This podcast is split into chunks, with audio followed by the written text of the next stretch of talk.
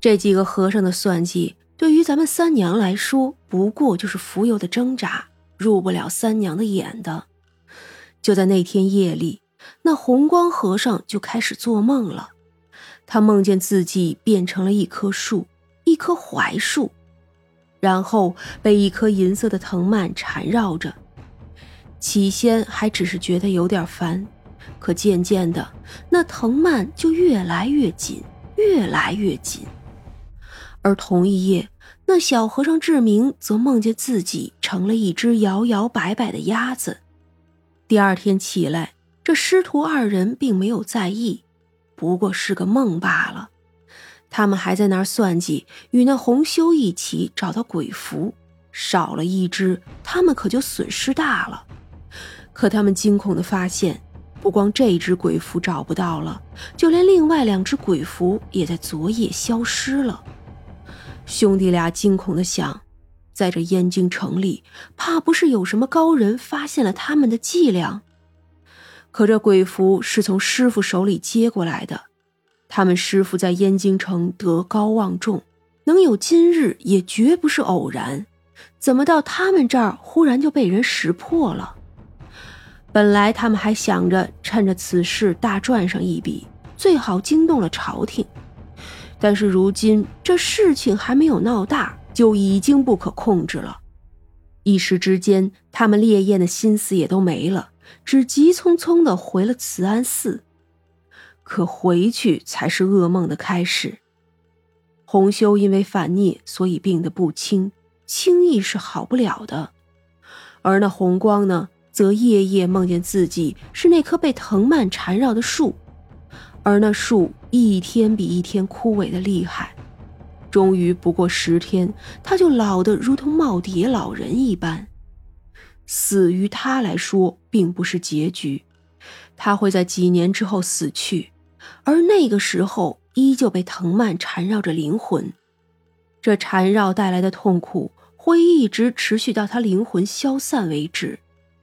可这个消散的过程或许需要百年、千年。他用的那种鬼符虽然不是他亲自炼化的，可他手上的人命与动物的命并不在少数。他虽然装作不吃荤腥，其实却是最喜欢吃肉的。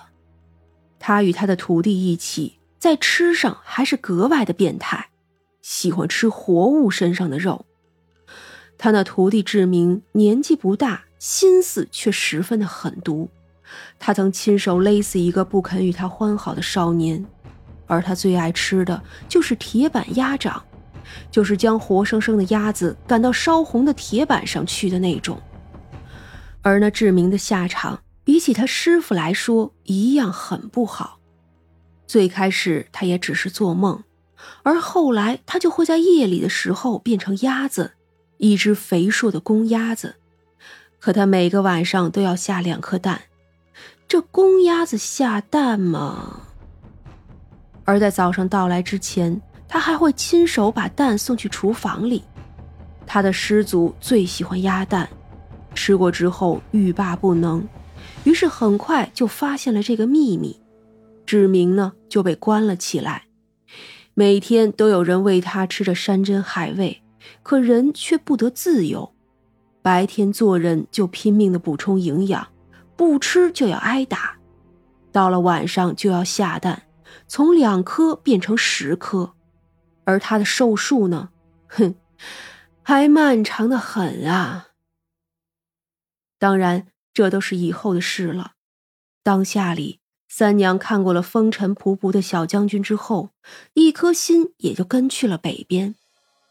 薛崇一行人在孤州停了下来，这些年。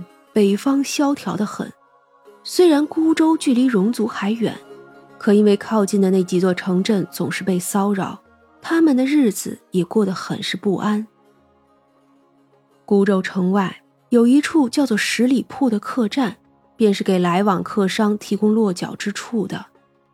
看见了一群军爷，那掌柜的自然也不敢怠慢，士兵不可能全都住进去，所以还要在客栈外头扎营。那位出云公主也被折腾的不轻，此时进了客栈，也终于是能休息一会儿了。虽说是出嫁，可这规格和场面真的实在寒酸。那伺候的人都是临时找的，而这位出云公主不过是个商户之女，本身也不知该如何做个公主，所以两下也都只能凑合了。十里铺客栈的老板是个个子很高的男人，一脸横肉，看着就不是很好相与的样子。他上前来抱拳道。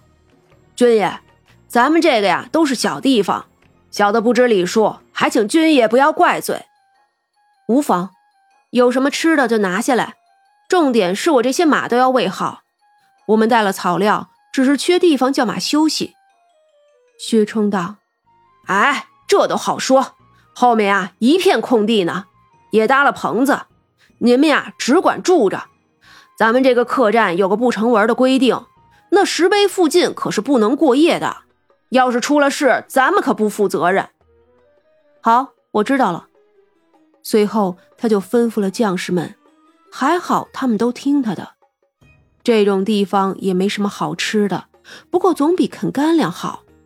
众人都是这么想着的。薛冲掏出一块用鸡蛋、面粉和苏打粉做的干粮，这干粮既酥脆又好吃，而且。这是三娘做的，他都不太舍得吃呢。想到三娘，他轻轻摸了摸手腕，箭袖盖着的地方有一条黑色的绳子，他能十分明显的感觉到，这个是出发前三娘给他的。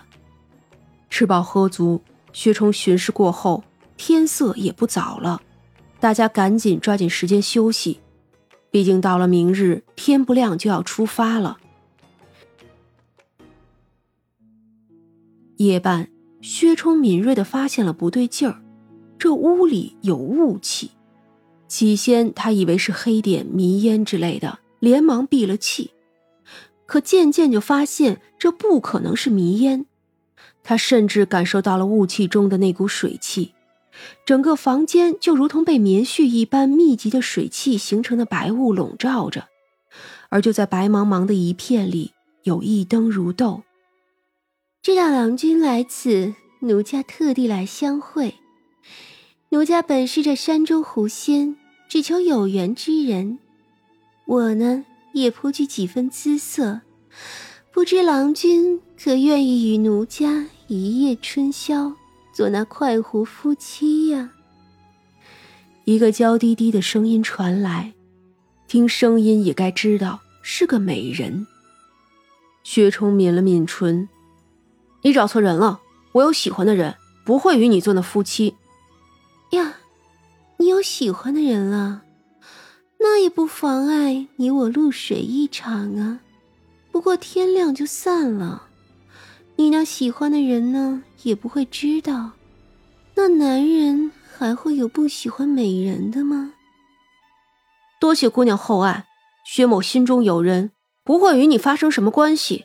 你只管去找旁人。只要不害人，与谁好都可以。